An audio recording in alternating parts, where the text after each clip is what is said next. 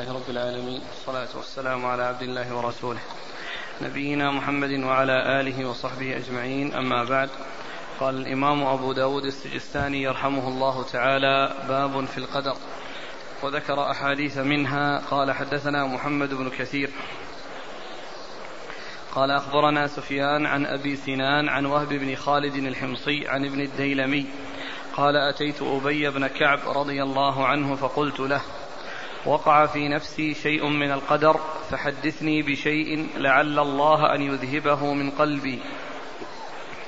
قال لو أن, لو أن الله عذب أهل سماواته وأهل أرضه عذبهم وهو غير ظالم لهم. ولو رحمهم كانت رحمته خيرا لهم من أعمالهم. ولو أنفقت مثل أحد ذهبا في سبيل الله ما قبله الله منك حتى تؤمن بالقدر. وتعلم أن ما أصابك لم يكن ليخطئك وأن ما أخطأك لم يكن ليصيبك. ولو مت على غير هذا لدخلت النار. قال ثم أتيت عبد الله بن مسعود رضي الله عنه فقال مثل ذلك. قال ثم أتيت حذيفة بن اليمان رضي الله عنهما فقال مثل ذلك. قال ثم أتيت زيد بن ثابت فحدثني عن النبي صلى الله عليه وآله وسلم مثل ذلك. بسم الله الرحمن الرحيم. الحمد لله رب العالمين وصلى الله وسلم وبارك على عبده ورسوله نبينا محمد وعلى آله وأصحابه أجمعين. أما بعد فقد سبق في باب القدر من سنن أبي داود بعض الأحاديث وآخر ما مضى حديث جبريل وهنا حديث أبي بن كعب ومن معه من أصحاب رسول الله صلى الله عليه وسلم ورضي الله تعالى عنهم وأرضاهم. وقد جاء رجل إلى أبي بن كعب وقال إنني من هو الرجل؟ ابن الديلمي. من عبد الله بن فيروز الديلمي. جاء إلى أبي بن كعب وقال إنه وقع في نفسي شيء من القدر حدثني بشيء لعل الله أن يذهبه عني. لعل الله أن يذهبه عني. إيش قال؟ فحدثني بشيء قال فقلت له وقع في نفسي شيء من القدر فحدثني بشيء لعل الله أن يذهبه من قلبي. قال لو أن أهل لو أن الله عذب أهل سماواته وأهل أرضه. قال رضي الله عنه في جوابه على هذا لو أن الله عذب أهل سماواته وأهل أرضه لعذبهم وهو غير ظالم لهم ولو رحمهم كانت رحمته خيرا لهم من أعمالهم. و وقد ورد الحديث في هذا عن رسول الله صلى الله عليه وسلم. ومثل هذا أيضا يعني لا يقال من قبل الرأي ولكن قد جاء به الحديث. مرفوعا إلى رسول الله صلى الله عليه وسلم وهو أن الله عز وجل عذب أهل السماوات وأهل الأرض لعذبهم وهو غير ظالم لهم. وذلك أنهم كما هو معلوم يحصل منهم التقصير ويحصل منهم الخلل. فلو أن الله آه، آه، عاقبهم على ما يحصل منهم ولم يتجاوز عنهم ما يحصل من أي أحد منهم لعذبهم وهو غير ظالم لهم. ولو رحمهم كانت رحمته خيرا لهم من أعمالهم. وذلك أن أعمالهم التي يعملونها لله عز وجل هي أيضا من رحمة الله عز وجل بهم ومن توفيق الله عز وجل لهم. وما حصل منهم حصول وما حصل منهم شيء من الأعمال الصالحة إلا وقد حصل ذلك بتوفيق الله عز وجل. فضل فالفضل لله عز وجل أولا وآخرا. الفضل لله عز وجل أولا وآخرا. هو المتفضل بهذه بهذه النعمة. آه، ثم قال إنك ولو أنفقت مثل أحد ذهبا في سبيل الله ما قبله الله منك حتى تؤمن بالقدر. ولو أنفقت مثل أحد مثل أحد ذهبا في سبيل الله ما قبله الله منك حتى تؤمن بالقدر. وذلك أن الإيمان بالقدر من أصول الإيمان. وذلك أن الإيمان بالقدر من أصول الإيمان. وقد سبق أن مر مثل ذلك عن عبد الله بن عمر في أول حديث جبريل أو بين يدي حديث آه، جبريل. نعم.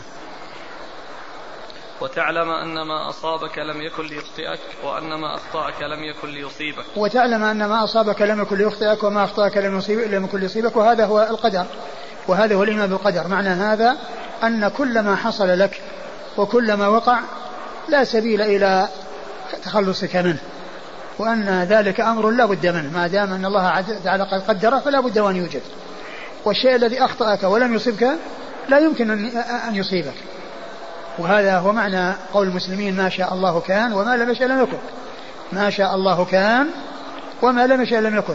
ما شاء الله كان هي مأخوذة من قوله وما أن ما أصابك لم يكن ليخطئك. الشيء الذي قدر الله أن يكون لا بد وأن يوجد. والشيء الذي قدر ألا يكون لا سبيل إلى وجوده.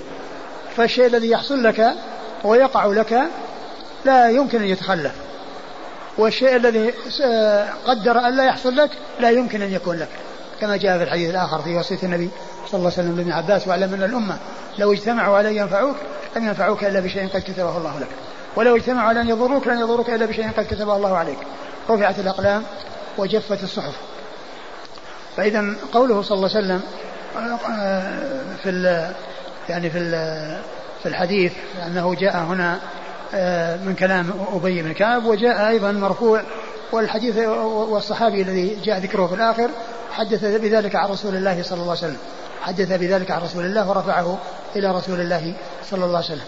واعلم وتعلم أن ما أصابك لم يكن ليخطئك وما أخطأك لم يكن يصيبك ولهذا سبق أن مر بنا في قول الحسن البصري رحمة الله عليه لما سئل عن ما حصل لآدم عليه الصلاة والسلام من الأكل من الشجرة وقال له لو أن آدم اعتصم ولم يأكل من الشجرة قال لم يكن له بد من ذلك لم يكن له بد من ذلك هذا الشيء الذي قدره الله ما في بد منه لا بد وأن يوجد ومعلوم أن الشيء الذي قدره الله ولا بد وأن يوجد آه، لا يقال أن هذا شيء جبر وأن العباد لا اختيار لهم بل لهم اختيار ولهم مشيئة.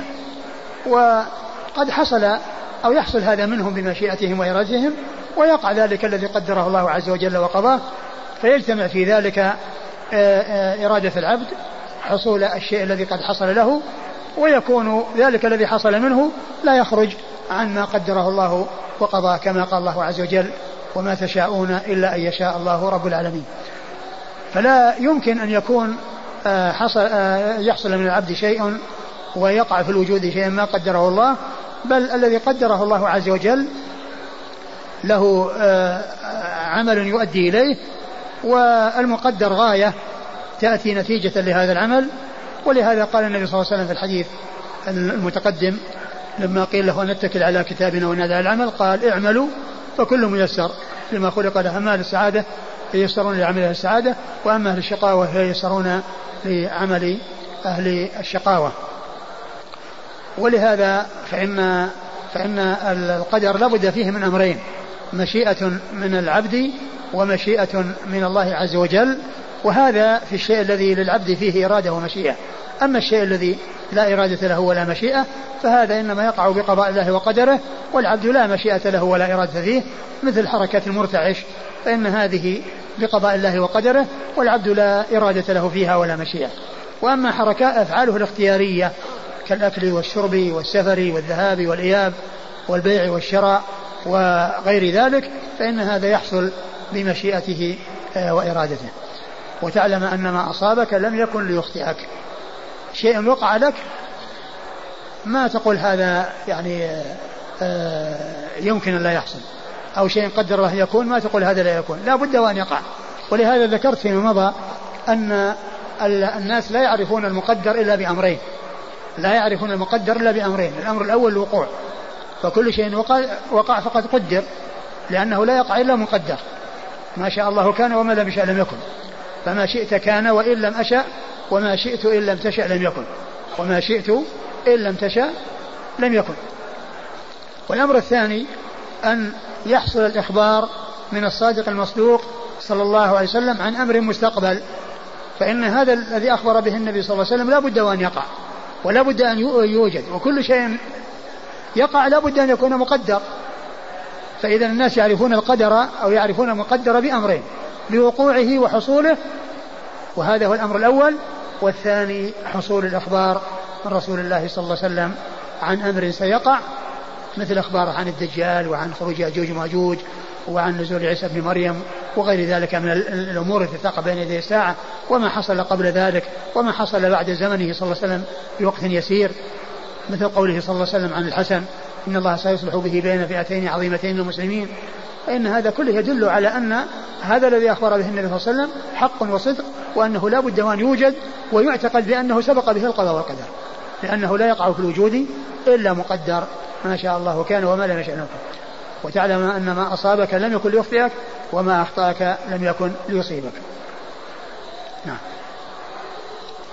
ولو مت على غير هذا لدخلت النار. ولو مت على غير هذا لدخلت النار. إذا كان يعني منكرا للقدر وقد سبق أن مر أن الغلاة من القدرية الذين ينكرون العلم هؤلاء قال العلماء بتكفيرهم. وأما الذين قالوا بأن العباد أثبتوا العلم لله عز وجل ولكنهم قالوا إنهم ينزهون الله أن يقع أو يحصل من منه أشياء يعني آه، آه، يعني من من المعاصي وأنه يريدها. معلوم أن كل شيء لا يقع لا يحصل إلا بقضاء الله وقدره سواء كان خيرا وشرا طاعه ومعصيه ايمانا أو كفرا ايمانا أو كفرا. وهؤلاء اختلف العلماء في تكفيرهم. يعني في محل نزاع كما سبق أن أشرت إلى ذلك عند ما ذكره الحافظ ابن رجب في آه، شرح حديث جبريل من آه، من آه، الأربعين النووية. نعم. في كتابه جامع العلوم والحكم في شرح خمسين حديثا من جوامع الكلم. نعم. ثم أتيت عبد الله بن مسعود فقال مثل ذلك. قال ثم أتيت حذيفة بن اليمان فقال مثل ذلك. قال ثم أتيت زيد بن ثابت رضي الله عنهم أجمعين فحدثني عن النبي صلى الله عليه وسلم مثل ذلك. يعني أن هؤلاء الصحابة الثلاثة يعني ذكروا ذلك من غير إسناده إلى رسول الله صلى الله عليه وسلم. ومعلوم أن هذا من الأمور التي آه، لا تقال من قبل الرأي. وأيضا آه، الحديث زيد بن ثابت الذي جاء ذكره آخرا فإنه رفع ذلك إلى رسول الله صلى الله عليه وسلم. يعني فيكون مرفوعا من هذا الصحابي وموقوفا من من أولئك الذين تقدموا. وإذا هو ثابت عن رسول الله صلوات الله وسلامه وبركاته عليه. قال حدثنا محمد بن كثير. محمد بن كثير العبدي ثقة أخرجه أصحاب كتب الستة. عن سفيان. عن سفيان هو بن عيينة. هو سفيان هو الثوري وثقة أخرجه أصحاب كتب الستة. عن أبي سنان.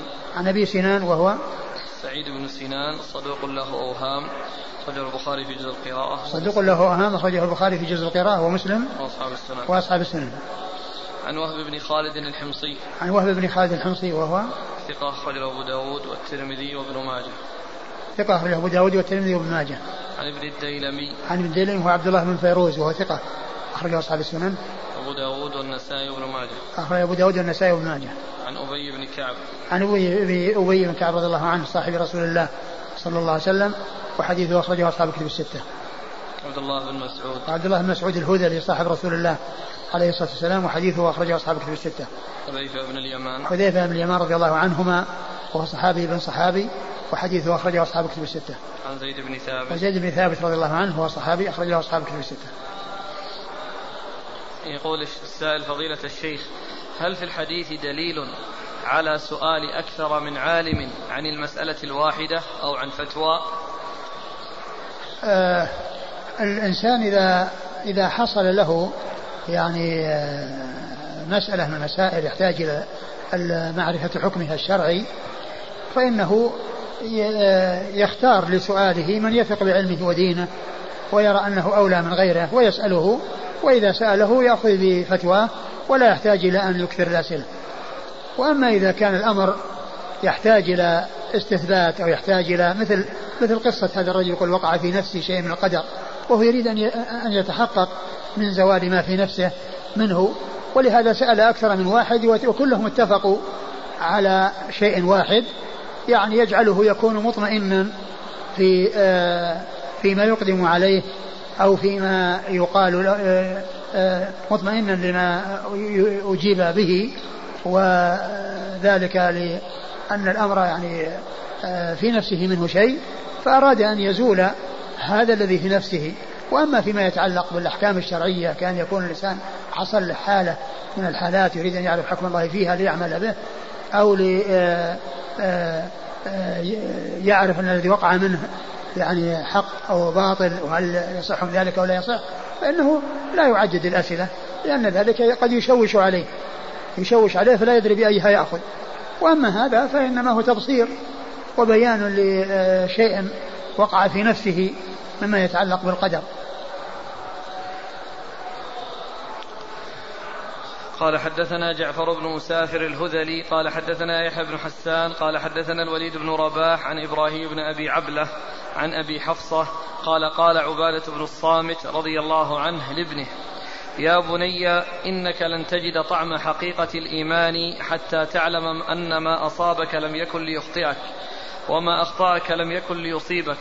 سمعت رسول الله صلى الله عليه وآله وسلم يقول إن أول ما خلق الله القلم فقال له اكتب. قال ربي وماذا أكتب؟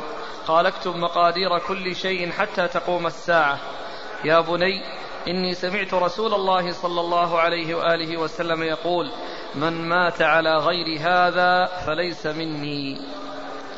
ثم ورد أبو داود حديث عمران بن حسين رضي الله تعالى عنهما أنه قال لابنه يا بني إنك لن تجد طعم الإيمان حتى تعلم أن ما أصابك لم يكن ليخطئك وما أخطأك لم يكن يصيبك. وهذا مثل ما تقدم في الحديث السابق الذي جاء عن جماعة من الصحابة وعن واحد منهم رفعه إلى رسول الله صلى الله عليه وسلم. ثم إنه ذكر بعد آه، هذا الذي قال له لابنه حديث رسول الله صلى الله عليه وسلم. قال إن أول ما خلق الله القلم قال له اكتب. فقال له اكتب إيش؟ إن أول ما خلق الله القلم قال فقال له اكتب. قال ربي وماذا أكتب؟ قال اكتب مقادير كل شيء حتى تقوم الساعة. قال وماذا أكتب؟ قال اكتب مقادير كل شيء حتى تقوم الساعة. وهذا يعني قوله اكتب مقادير كل شيء حتى تقوم الساعة هذا يبين ما ذكره أولا لابنه من أنه ما أن ما أصابه لم يكن ليخطئه وما أخطأه لم يكن ليصيبه. أي الذي قدره الله عز وجل وكتبه في اللوح المحفوظ من أن هذا سيصيب آه هذا الشخص وأن هذا سيخطي هذا الشخص فالذي أصابه لا بد وأن لا بد له منه ولا يمكن التخلص منه والشيء الذي أخطأه لا سبيل إلى حصوله لأنه ما شاء الله كان وما لم يشاء آه لم يكن. قال آه وفي هذا دليل على إثبات القدر وعلى الكتابة وأن القلم لما خلقه الله عز وجل قال له اكتب فقال وما أكتب؟ قال أكتب مقادير كل شيء حتى تقوم الساعة. وقد جاء في بعض الأحاديث آه، الصحيحة ما يدل على أن هذه الكتابة كانت قبل خلق السماوات والأرض بخمسين ألف سنة. بخمسين ألف سنة. واستدل بعض أهل العلم بهذا الحديث على أن القلم هو أول المخلوقات يعني من من هذا العالم. ف ومنهم من قال إن العرش قبل قبله لأنه جاء في الحديث الذي فيه الكتابة. قال وكان عرشه على الماء. كتب الله مقادير الخلق قبل خمسين ألف سنة وكان عرشه على الماء. وكان عرشه على الماء. فيكون قوله إن أول ما خلق الله القلم يعني آه، معناه أنه من أول ما خلقه قال له اكتب. من أول ما خلقه قال له اكتب. فمنهم من رجح أولية خلق القلم آه، أخذا بهذا الحديث على اعتبار أنه أول المخلوقات ومنهم من قال إن العرش كان قبله وأن الحديث الذي فيه وكان كتب الله مقادير الخلائق قبل خمسين ألف سنة وكان عرشه على الماء يعني أن العرش كان موجودا من من قبل أن يكتب القضاء والقدر وقبل أن يخلق القلم الذي أمر بكتابة المقادير التي قدرها الله عز وجل حتى تقوم الساعة. ومنهم من رجح أولية القلم ومنهم من رجح أولية العرش عليه وابن القيم رحمه الله في النونية رجح أن العرش قال والناس مختلفون في القدر الذي في القلم الذي كتب القضاء به من, الديان أو من الرحمن. هل كان قبل العرش أو هو بعده؟ قولان لأهل العلم المشهوران والحق أن العرش قبله لأنه كان قبل الكتابة كان له أركان.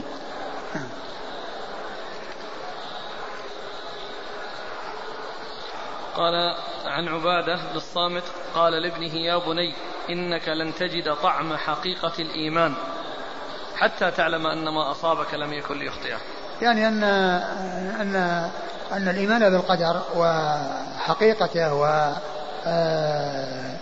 كون الإنسان متصفا بهذا الوصف الذي هو الإيمان به إنما يكون بمعرفة أن كل ما حصل الإنسان فإنه لا سبيل إلى آه، السلامة منه وأن كل شيء أخطأه لا سبيل إلى حصوله لا سبيل إلى حصوله له. وعلى هذا فلا بد من الإيمان بالقدر وأن كل شيء مقدر لا بد أن يكون. ما قدر الله أن يكون فإنه يكون طبقا لما أراد وما قدر أن لا يكون فإنه لا يمكن أن يكون. حتى تعلم أن ما أصابك لم يكن ليخطئك وما أخطأك لم يكن ليصيبك. سمعت رسول الله صلى الله عليه وآله وسلم يقول إن أول ما خلق الله القلم. فقال له اكتب. قال ربي وماذا أكتب؟ قال اكتب مقادير كل شيء حتى تقوم الساعة. يا بني إني سمعت رسول الله صلى الله عليه وآله وسلم يقول من مات على غير هذا فليس مني. من مات على غير هذا ليس مني. يعني من مات على على على, على عدم الإيمان بالقدر أو انكار القدر ليس مني. نعم. قال حدثنا جعفر بن مسافر الهذلي. جعفر بن مسافر الهذلي أبو صالح هو؟ صدوق ربما أخطأ أخرجه أبو داود والنسائي وابن ماجه. صدوق ربما أخطأ صدوق ربما أخطأ أخرجه أبو داود والنسائي وابن ماجه. عن يحيى بن حسان. عن يحيى بن حسان وهو؟ أخرج أصحاب الكتب إلا ابن ماجه. ثقة أخرج أصحاب الكتب الستة إلا ابن ماجه. عن الوليد بن رباح. عن الوليد بن رباح وهو؟ وهو صدوق أخرجه أبو داود وهو مقلوب رباح بن الوليد. وهو إيش؟ مقلوب. نعم. هو رباح بن الوليد نعم. صدوق أخرجه أبو داود. رباح بن الوليد أخرجه أبو داود. نعم. صدوق أخرجه أبو داود. عن إبراهيم بن أبي عبلة. عن إبراهيم بن أبي عبلة وهو ثقة أخرج أصحاب الكتب إلا الترمذي. ثقة أخرج أصحاب الكتب الستة إلا الترمذي. عن أبي حفصة. عن أبي حفصة وهو مقبول أخرج له. أبو داود. أخرج له أبو داود. عن عبادة بن الصامت. عن عبادة بن الصامت رضي الله عنه صاحب رسول الله صلى الله عليه وسلم وحديثه أخرجه أصحاب الكتب الستة. يقول حفظك الله هل يفهم من هذا الحديث أن المقادير التي كتبت إنما هي إلى يوم القيامة فقط؟ الحديث يعني آه، يدل على هذا أن الله قدر يعني كل ما يجري حتى تقوم الساعة. ومعلوم أن أن ما يجري يعني في الجنة والنار لا نهاية له. يعني بعد أن يدخل الجنة الجنة وأهل النار النار فإن ما يقع لهم لا نهاية له. العذاب مستمر ويتجدد كلما نضجت جلودهم بدلناهم جلودا غيرها. وأهل الجنة الجنة منعمون إلى غير نهاية. ف والله أعلم أن الحديث مثل ما جاء في الحديث إلى أن تقوم الساعة.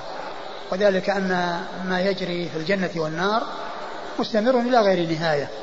ومعلوم أن أن أن اللوح المحفوظ له نهاية له بداية ونهاية وكل ما كتب فيه محدود ومحدد ومعروف ومحصور ولكن الجنة والنار وما يحصل فيها من النعيم وما يحدثه الله وينشئه لهم يعني آه على مدى العصور والزمان الذي لا انقطاع له ولا نهاية له نهاية له يدل على أنه مستمر نعم.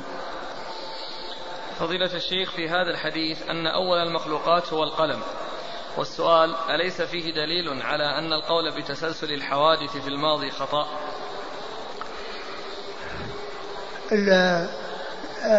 المخلوق قالوا إن المخلوقات هذه في هذا العالم المشاهد.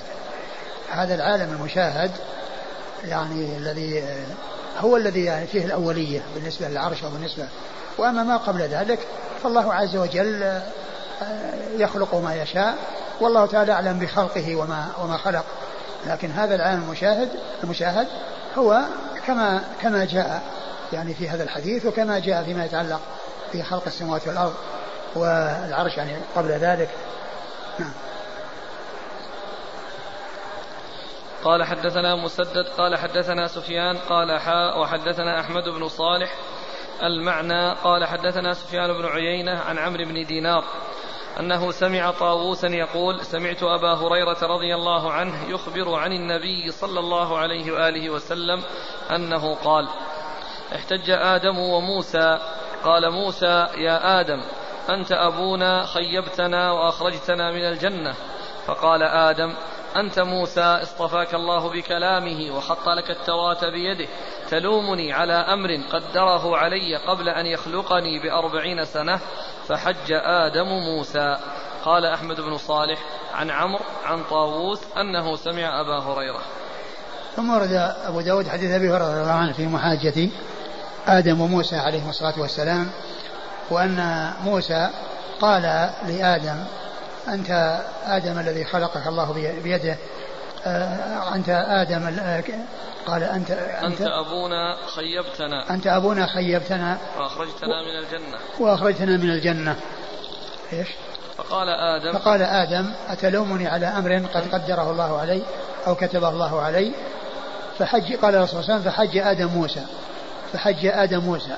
من المعلوم أن القدر لا يجوز الاحتجاج به على ترك أمر ولا على فعل نهي. فالإنسان إذا آه، حصل منه معصية بأن ترك مأمورا وعوتب على ذلك لا ينفعه أن يقول هذا شيء مقدر. هذا شيء مقدر يعني يحتج بالقدر على على ترك الأمر وعلى فعل النهي. وإذا قيل له لماذا زنيت؟ كيف تزني؟ قال هذا شيء مقدر. ما ينفع. بل بل يعطى يعاقب بالعقوبة اللي يستحقها ويقال هذا أيضا مقدر. هذا أذنبت ذنبا وهو مقدر وهذه عقوبتك وهي مقدرة. وهذه عقوبتك مقدرة وكل شيء بقضاء وقدر. وكل شيء بقضاء وقدر. لكن هذا الحديث فيه فيه احتجاج محاجة احتجاج آه، آه، آه، المحاجة بين آدم وموسى عليهما الصلاة والسلام وأن موسى قال لآدم ما قال وآدم أجابه بأن هذا شيء قد كتبه الله عليه قبل أن يخلق والنبي صلى الله عليه وسلم قال فحج آدم موسى يعني غلبه بالحجة غلبه بالحجة. وقد قيل في معنى الحديث وتوجيهه مع أنه لا يجوز الاحتجاج بالقدر على المعاصي أجيب عن ذلك بجوابين. أحدهما ذكره ابن القيم عن شيخه شيخ الإسلام ابن تيمية وهو أن الاحتجاج إنما هو على المصيبة التي جاءت نتيجة للذنب. وترتبت على الذنب وليس على الذنب والمعصية. فهو ما لامه على المعصية وإنما لامه على الأمر الذي تبع المعصية الذي هو المصيبة التي حلت به وبذريته بأن أخرجوا من الجنة بأن أخرجوا من الجنة فهذه مصيبة تبعت الذنب أو جاءت نتيجة للذنب. قالوا والقدر يحتج به على المصائب ولا يحتج به على المعايب. لا يحتج به على المعايب وإنما يحتج به على المصائب. والقول والتوجيه الثاني وقد ذكره ابن القيم نفسه وقال إنه يتوجه يعني معنى آخر وهو أن أنه إذا كان الإنسان لم يتب لم يتب من الذنب فإن آه، آه، احتجاجه بالقدر يعني آه، غير صحيح ولا يعتبر لأنه مصر على الذنب وغير وغير يعني تائب منه. وأما إذا كان قد تاب منه فلامه لائم واحتج بالقدر وقال هذا شيء قد قدره الله علي وقد ندم منه وتاب منه فعند ذلك يجوز. وفعل آدم عليه السلام هو من هذا القبيل لأنه بعد التوبة لأنه بعد أن تاب الله عز وجل عليه. وقد ذكر ابن القيم رحمه الله هذين توجيهين أحدهما نقله عن شيخه شيخ الإسلام ابن تيمية والثاني آه، ظهر له ذكر ذلك في كتابه شفاء العليل فما يتعلق بالقضاء والقدر. وقد عقد فصلا أو بابا خاصا لهذا الحديث والكلام عليه وذكر كلام كثير من الناس وأقوال باطلة تتعلق بالقضاء والقدر وشرح هذا الحديث وبيان معناه وذكر اختار هذين التوجيهين الذي اللذين أحدهما لشيخه شيخ الإسلام ابن تيمية والثاني له. وكما قلت هذا باب من أبواب من أبواب ثلاثين أوردها في كتابه شفاء العليل وهذا واحد منها أي ما يتعلق بحديث محاجة آدم وموسى عليهم الصلاة والسلام. نعم. فقال آدم أنت موسى اصطفاك الله بكلامه وخط لك التوراة بيده. فقال أنت موسى اصطفاك الله بكلامه وخط لك التوراة بيده. وهذا فيه آه، بيان أن موسى كليم الله وأن الله تعالى اصطفاه بالكلام وخط له التوراة بيده. وهذا فيه دليل على أن التوراة أما خطها الله عز وجل بيده. نعم. ومعلوم أن الكلام حصل أيضا لنبينا محمد عليه الصلاة والسلام فإنه كليم الرحمن كما أن موسى كليم الرحمن وإبراهيم خليل الرحمن ونبينا محمد عليه الصلاة والسلام خليل الرحمن. فقد اجتمع فيه صلى الله عليه وسلم ما تفرق في غيره. فالخلة لإبراهيم والكلام لموسى ونبينا محمد عليه الصلاة والسلام له الوصفان الخلة والتكليم. قال تلومني على أمر قدره علي قبل أن يخلقني بأربعين سنة. نعم تلومني على أمر قدره علي قبل أن يخلقني بأربعين سنة. وهذا كما هو لهم تقدير آخر غير التقدير الأول الذي قبل خلق السماوات والأرض بخمسين ألف سنة. وابن القيم رحمه الله ذكر عدة تقديرات جاءت بها أحاديث تقدير آه، سنوي وتقدير يومي وتقدير آه، هذا الذي جاء في آه، قبل خلق آدم وذكر تقديرات أخرى. نعم. قال حدثنا مسدد. مسدد بن مسرهد البصري ثقة أخرج له البخاري وأبو داود والترمذي والنسائي. عن سفيان. عن سفيان وهو بن عيينة. وهو ثقة أخرجه أصحاب كتب الستة. قال حا وحدثنا أحمد بن صالح. قال حا وحدثنا أحمد بن صالح. وأحمد بن صالح المصري ثقة أخرجه البخاري وأبو داود والترمذي في الشمائل. المعنى عن سفيان بن عيينة. المعنى عن سفيان بن عيينة. المعنى عن سفيان بن عيينة. هنا قال حدثنا سفيان ولا عن سفيان؟ لا حدثنا سفيان. لا هو من حيث السياق كلاهما. أحمد بن صالح يقول حدثنا سفيان بن عيينة ومسدد يقول حدثنا سفيان.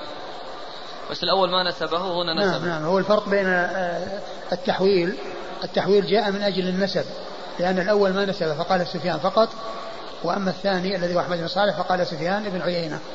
فهذا هو سر التحويل وكونه يعني آه، جعل ال ال أتى بالإسناد أولا ثم أتى بتحويل ورجع من أجل أن يبين أن الشيخ الأول إنما ذكر شيخه سفيان بدون نسبته وأما شيخه الثاني فقد ذكره بنسبته فقال سفيان بن عيينة. عن عمرو بن دينار. عن عمرو بن دينار ثقة أخرجه أصحاب كتب الستة. عن طاووس. عن طاووس بن كيسان ثقة أخرج له أصحاب كتب الستة. عن أبي هريرة. عن أبي هريرة عبد الرحمن بن صخر الدوسي رضي الله عنه صاحب رسول الله عليه الصلاة والسلام وأكثر أصحابه حديثا على الإطلاق رضي الله عنه وأرضاه.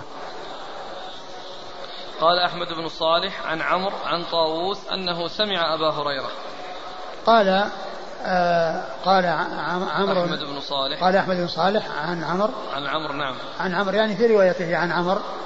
عن عن طاووس أنه سمع أبا هريرة. عن طاووس أنه سمع أبا هريرة. هنا قال عن أبي هريرة. سمعت أبا هريرة هناك هناك سمعته. لكن هناك كذلك عمرو بن دينار يقول سمع طاووس. أنه قال سمع إيش العبارة؟ الإسناد الأول. م. عن عمرو بن دينار أنه سمع طاووسا يقول سمعت أبا هريرة يخبر عن النبي صلى الله عليه وسلم. والثاني قال عن عمرو عن عمرو عن طاووس أنه سمع أبا هريرة. عن عمرو عن طاووس. يعني أن هذه الطريقة الثانية قال فيها عن ما فيها سمع وقال أنه سمع أبا هريرة وأنا قال سمعت أبا هريرة. قوله وخط لك التوراة بيده. هل يدل ذلك على أن التوراة مخلوقة؟ لا. ما يقال إنها مخلوقة لأن كلام الله عز وجل مكتوب في اللوح المحفوظ ولا يقال إنه مخلوق. ولا يقال لأنه كلام الله يعني آه، يتكلم به يتكلم به وكتبه.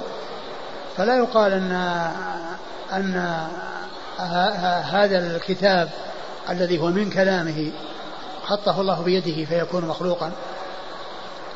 فكلام فكلام الباري آه، غير مخلوق وكلام المخلوق مخلوق سواء كان تكلم به أو خطه وكلام الله عز وجل غير مخلوق سواء تكلم به أو خطه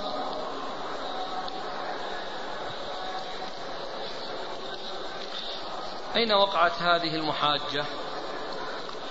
ذكر سيأتي في الحديث الثاني أنه أن آدم أن أن موسى قال إيش؟ سيأتي في, أرنا في الحديث اللي بعد هذا. سيأتي. والله أعلم أنها وقعت يعني آآ آه، آآ آه، يعني في في في الحياة البرزخية. الله أعلم لأنه قال أنه طلب منه لأنه قبل ذلك يعني كما هو معلوم الناس يموج بعضهم في بعض. عندما يبعثون من قبورهم يموج بعضهم في بعض ويرى بعضهم بعضا. ويرى بعضهم بعضا. ولهذا آه، جاء في حديث الشفاعة أنهم يأتون إلى آدم ويأتون إلى كذا ويأتون إلى كذا وفيهم آدم وموسى. كلهم يعني طلب منهم أن يشفعوا في الانتهاء من الموقف. فالذي يبدو أنه قبل قبل يوم القيامة لأنه طلب قال طلب منه. ومعلوم أن أن الأنبياء أجسادهم في قبورهم ولكن آه، تلتقي يلتقون بأرواحهم على صور أجسادهم مثل ما حصل في لقي النبي صلى الله عليه وسلم إياهم ليلة المعراج فإنه لقيهم وأيضا صلى بهم في بيت المقدس. نعم. ألم يكلم الله آدم؟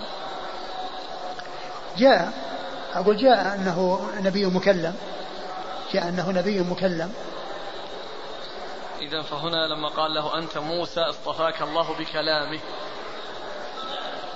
آه، اصطفاه الله بكلامه آه، آه، كونه جاء عنه أنه قال وكلم الله موسى تكريما وإلا فإن آدم جاء عنه عن النبي في الحديث أنه نبي مكلم.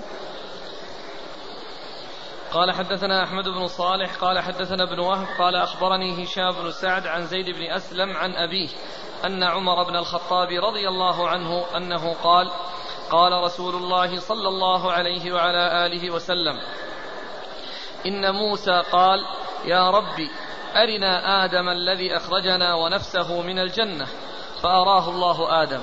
فقال أنت أبونا آدم؟ فقال له آدم نعم. قال أنت الذي نفخ الله فيك من روحه وعلمك الأسماء كلها وأمر الملائكة فسجدوا لك؟ قال نعم. قال فما حملك على أن أخرجتنا ونفسك من الجنة؟ فقال له آدم ومن أنت؟ قال أنا موسى. قال أنت نبي بني إسرائيل الذي كلمك الله من وراء الحجاب؟ لم يجعل بينك وبينه رسولا من خلقه؟ قال نعم. قال أفما وجدت أن ذلك كان في كتاب الله قبل أن أخلق؟ قال نعم. قال فيم تلومني؟ في شيء سبق من الله تعالى فيه القضاء قبلي؟ قال رسول الله صلى الله عليه وآله وسلم عند ذلك فحج آدم موسى فحج آدم موسى. وهذا مثل الذي قبله لأن فيه توضيح يعني أو زيادة توضيح. في أن موسى طلب وأنه لما لقيه سأله وقال أنت من أنت وقال أنت الذي كذا ففيه زيادة توضيح وإلا فإن المعنى واحد. يعني من ناحية أن آه هذا قال له آه كيف أخرجتنا ونفسك من الجنة؟ وقال إنك تلومني على أمر سبق أن قدره الله علي. وقد عرفنا توجيه ذلك. فيما ذكره ابن القيم عنه وعن شيخه. قال حدثنا أحمد بن صالح عن ابن وهب. أحمد بن صالح مر ذكره وابن وهب هو عبد الله بن وهب المصري ثقة فقيه أخرج له أصحاب كتب الستة. عن هشام بن سعد عن هشام بن سعد وهو ثقة. صدوق له أوهام. وهو صدوق له أوهام أخرج له. البخاري تعليقا ومسلم وأصحاب السنة. البخاري تعليقا ومسلم وأصحاب السنة. عن زيد بن أسلم. عن زيد بن أسلم وهو ثقة أخرجه أصحاب كتب الستة. عن أبيه. عن أبيه وهو ثقة أخرجه أصحاب كتب الستة. عن عمر بن الخطاب. عن عمر بن الخطاب رضي الله عنه أمير المؤمنين وثاني الخلفاء الراشدين الهاديين المهديين صاحب المناقب الجمة والفضائل الكثيرة رضي الله عنه وأرضاه وحديثه أخرجه أصحاب كتب الستة.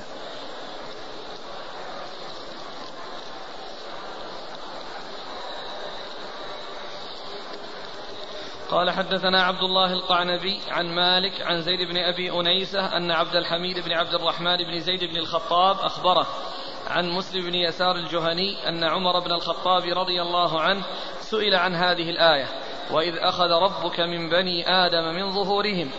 قال قرأ القعنبي الآية فقال عمر سمعت رسول الله صلى الله عليه وآله وسلم سئل عنها فقال رسول الله صلى الله عليه وعلى آله وسلم إن الله عز وجل خلق آدم ثم مسح ظهره بيمينه فاستخرج منه ذرية. فقال خلقت هؤلاء للجنة وبعمل أهل الجنة يعملون ثم مسح ظهره فاستخرج منه ذرية. فقال خلقت هؤلاء للنار وبعمل أهل النار يعملون. فقال رجل يا رسول الله ففيما العمل؟ فقال رسول الله صلى الله عليه وآله وسلم إن الله عز وجل إذا خلق العبد للجنة استعمله بعمل أهل الجنة حتى يموت على عمل من أعمال أهل الجنة فيدخله به الجنة.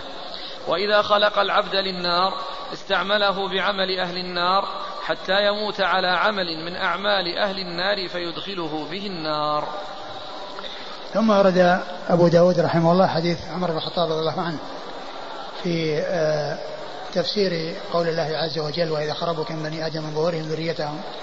وقال إن الله لما خلق آدم مسح بيده فاستخرج ذرية من ظهره أو من صلبه فقال هؤلاء للجنة ثم مسح أخرى وقال هؤلاء للنار ثم قال آه، آه، قيل فيما العمل؟ قال فيما العمل يا رسول الله؟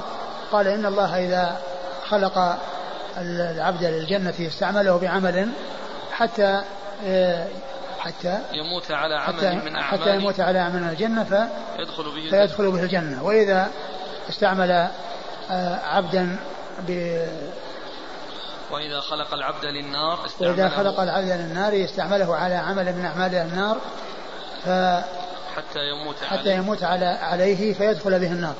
فيدخل به النار. وهذا من جنس ما تقدم في الأحاديث السابقة فيما يتعلق بأن أن أن العمل مطلوب وأن الناس لا يعرفون المقدر.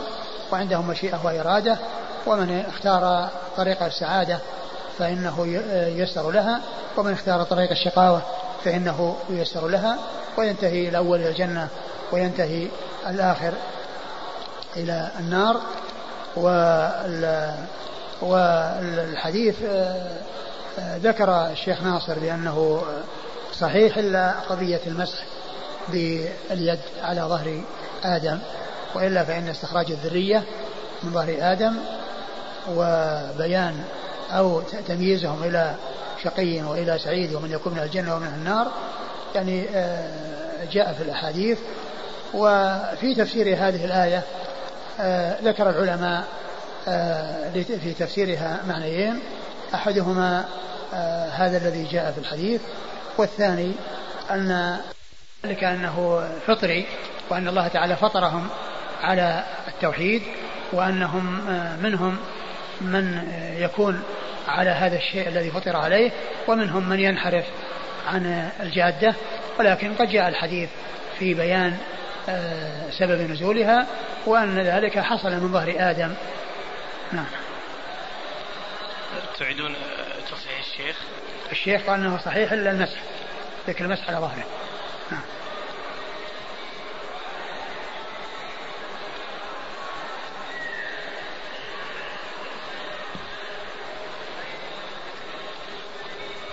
لأن هنا سؤال يقول ما الحكمة من مسح مسح الظهر آدم؟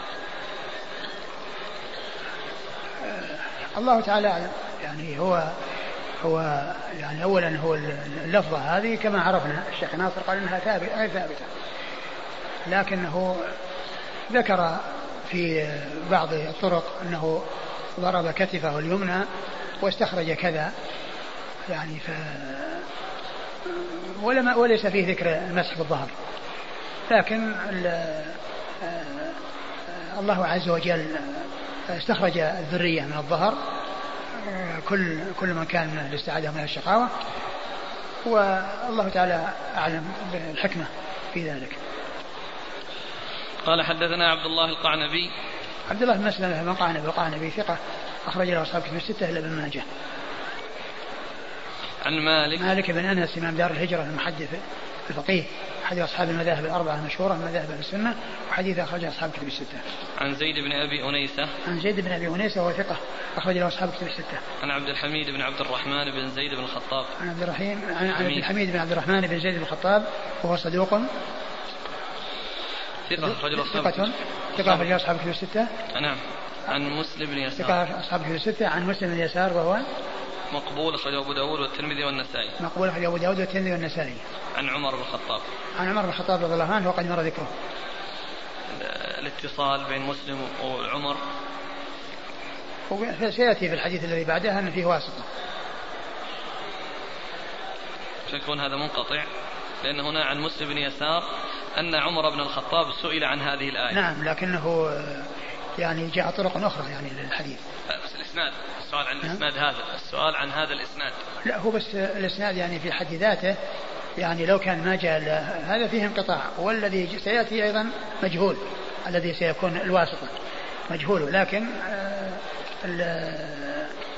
له طرق أخرى وشواهد. هذه الآية تعرف بآية الميثاق فهل هي في توحيد الربوبية أو تشمل حتى توحيد الألوهية؟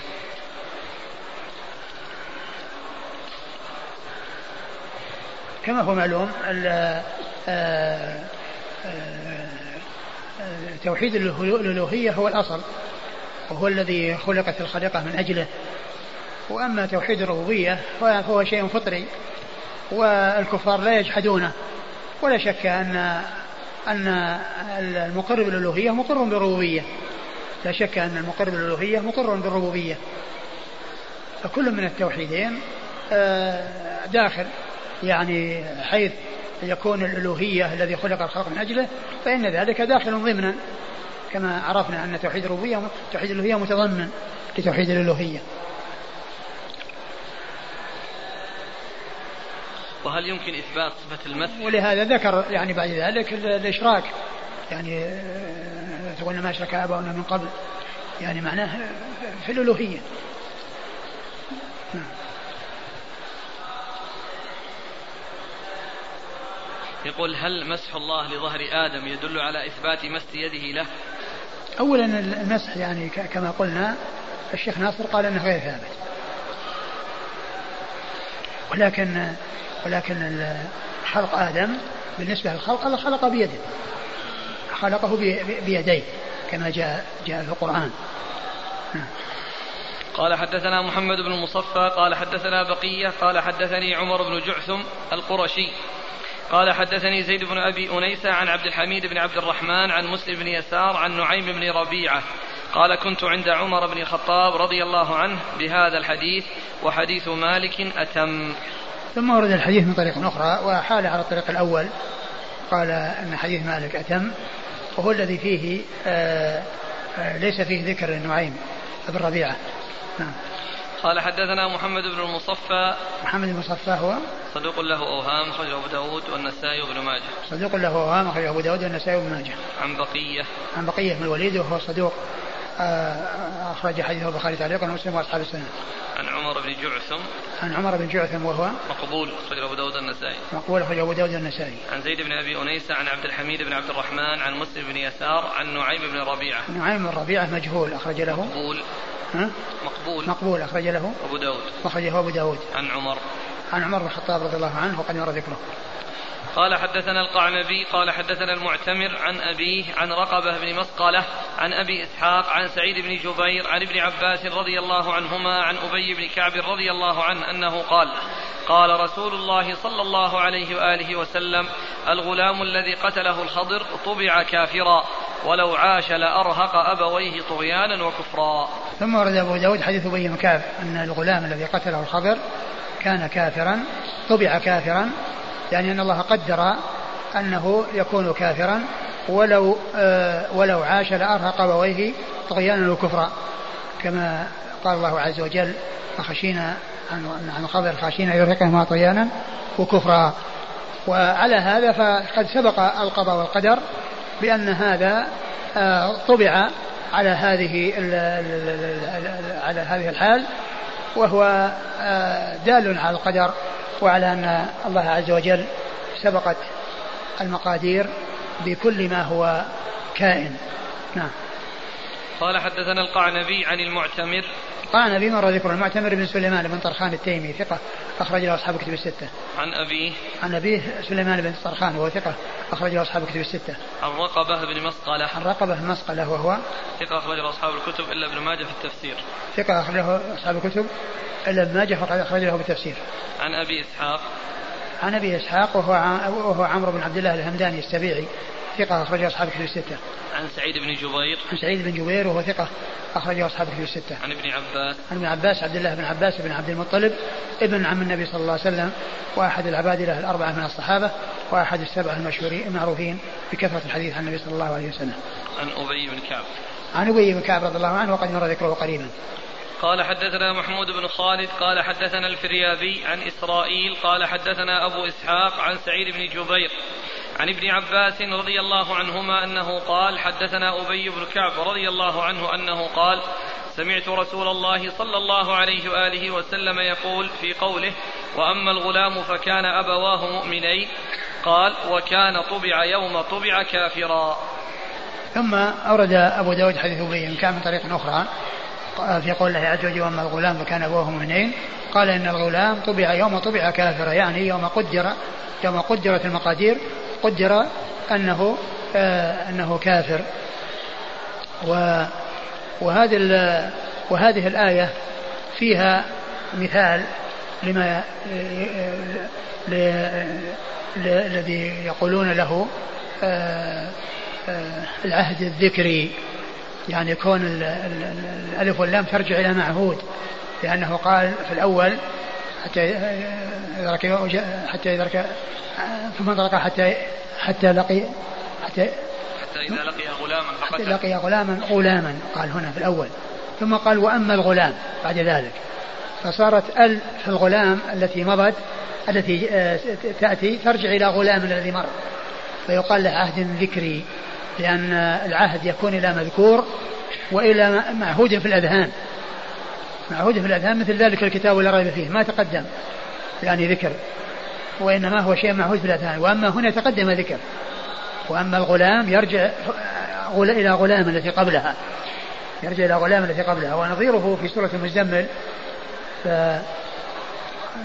أرسلنا إلى فرعون رسولا فعصى فرعون الرسول فعصى فرعون الرسول لأن كلمة الرسول ترجع إلى رسولا التي قبلها وهذا يسمى العهد الذكري أي آه، معهود في الذكر وليس في الذهن. نعم قال حدثنا محمود بن خالد. محمود بن خالد الدمشقي وهو ثقة أخرج له. أبو داود النسائي بن ماجه. أبو داود النسائي بن ماجه. عن الفريابي. عن الفريابي محمد بن يوسف الفريابي ثقة أخرج له أصحاب كتب الستة. عن إسرائيل. عن إسرائيل وهو بن, بن يونس بن أبي إسحاق وهو ثقة أخرجه أصحاب كتب الستة. عن أبي إسحاق عن سعيد بن جبير عن ابن عباس عن أبي بن كعب. وقد مر ذكر الأربعة.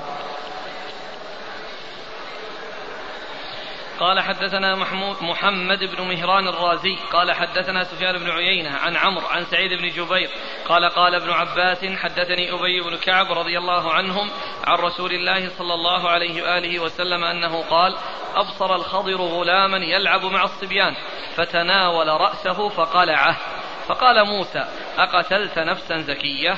الآية. ثم أورد أبو داود حديث أبي نعم. إبن كعب وفيه كيفية قتل الغلام وأنه مسك رأسه وقلعه يعني فقتله بذلك فقتله بذلك يعني هذا بيان كيفية القتل. نعم. قال حدثنا محمد بن مهران الرازي.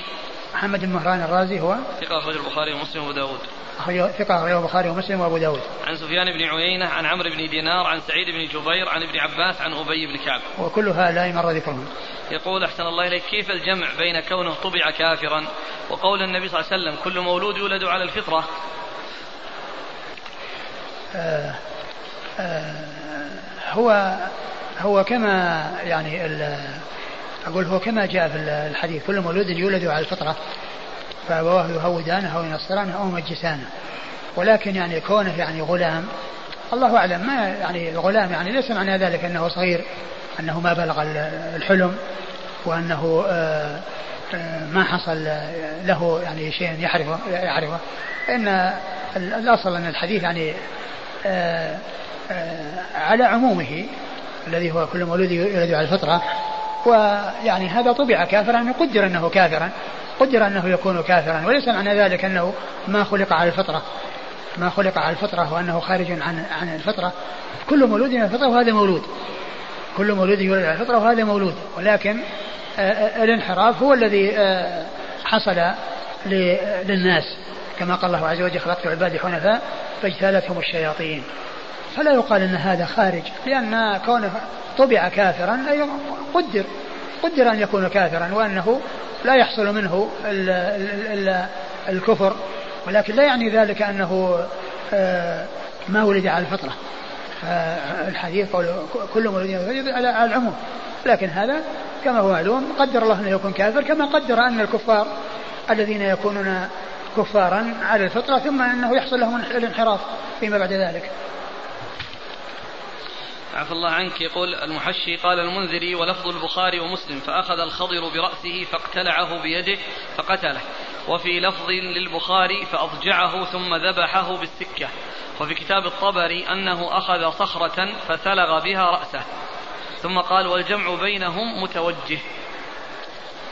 كيف يكون الجمع فيها أنه قلعه بأنه ضربه بالصخرة؟ والله يعني قضية أن يكون يضجعه يعني ويذبح في السكة. إيه؟ في السكة. نعم. وكونه يعني يعني يمكن يجمع بينهم. كونه يضجعه ويعني يقلع رأسه. ثم قال إنه ضرب أخذ صخرة فثلغ بها رأسه. يمكن أنه يعني بعد ما بعد ما قلعه يعني حصل من هذا الشيء.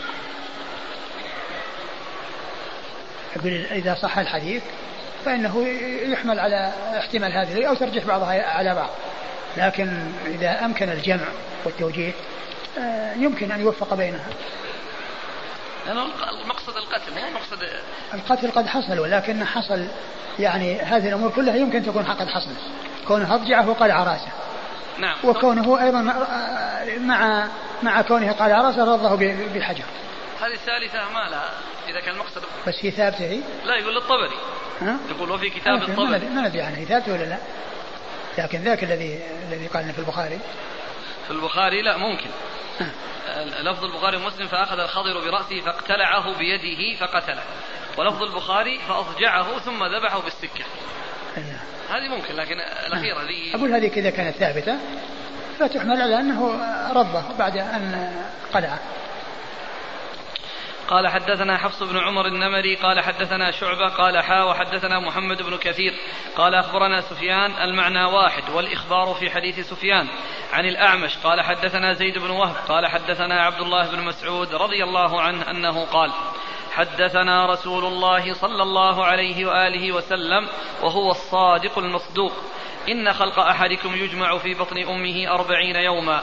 ثم يكون علقة مثل ذلك ثم يكون مضغة مثل ذلك ثم يبعث إليه ملك فيؤمر بأربع كلمات. فيكتب رزقه وأجله وعمله ثم يكتب شقيا أو سعيد. ثم ينفخ فيه الروح. فإن أحدكم ليعمل بعمل أهل الجنة حتى ما يكون بينه وبينها إلا ذراع أو قيد ذراع. فيسبق عليه الكتاب فيعمل بعمل أهل, أهل النار فيدخلها. وإن أحدكم ليعمل بعمل أهل النار حتى ما يكون بينه وبينها إلا ذراع أو قيد ذراع فيسبق عليه الكتاب فيعمل بعمل أهل الجنة فيدخلها. ثم ورد أبو داود حديث مسعود رضي الله عنه في قضية التقدير وكتابة أجله ورزقه وشقي أو سعيد أي الملك آه، عند نفخ الروح فيه. قال أبو آه، ابن مسعود رضي الله عنه حدثنا رسول الله صلى الله عليه وسلم وهو الصادق المصدوق إن أحدكم يجمع خلقه في بطن أمه أربعين يوم نطفة ثم يكون علقة مثل ذلك أربعين ثم يكون مضغة مثل ذلك ثم يرسل إليه الملك يعني بعد مائة وعشرين يوما فيعني يكتب أجله ورزقه وعمله وشقي أو سعيد. وعمله هو شقي أو سعيد. ف... ثم ينفخ فيه الروح. نعم وش بعده؟ فهو الذي نفسي بيده. لا أنا بدون قسم. فإن أحدكم لا يعمل بعمل أهل الجنة فإن أحدكم لا يعمل بعمل الجنة حتى ما يكون بينه وبينها إلا ذراع فيسبق عليه الكتاب فيعمل بعمل النار فيدخلها. وإن أحدكم لا يعمل بعمل نقف عند حديث مسعود ونرجع إلى حديث الخبر قصة الخبر. آه هذه الرواية التي ذكرها عن الطبري إن صحت فإن ضربه بالحجر يعني لعله يعني يكون أولا حصل ثم بعد ذلك حصل آه خلع الرأس. وقد يكون ضرب بالحجر إنه ما ما حصل به القتل ولكن حصل به يعني آه الضرر. ثم بعد ذلك كمل بقلع رأسه. هذا إن صح.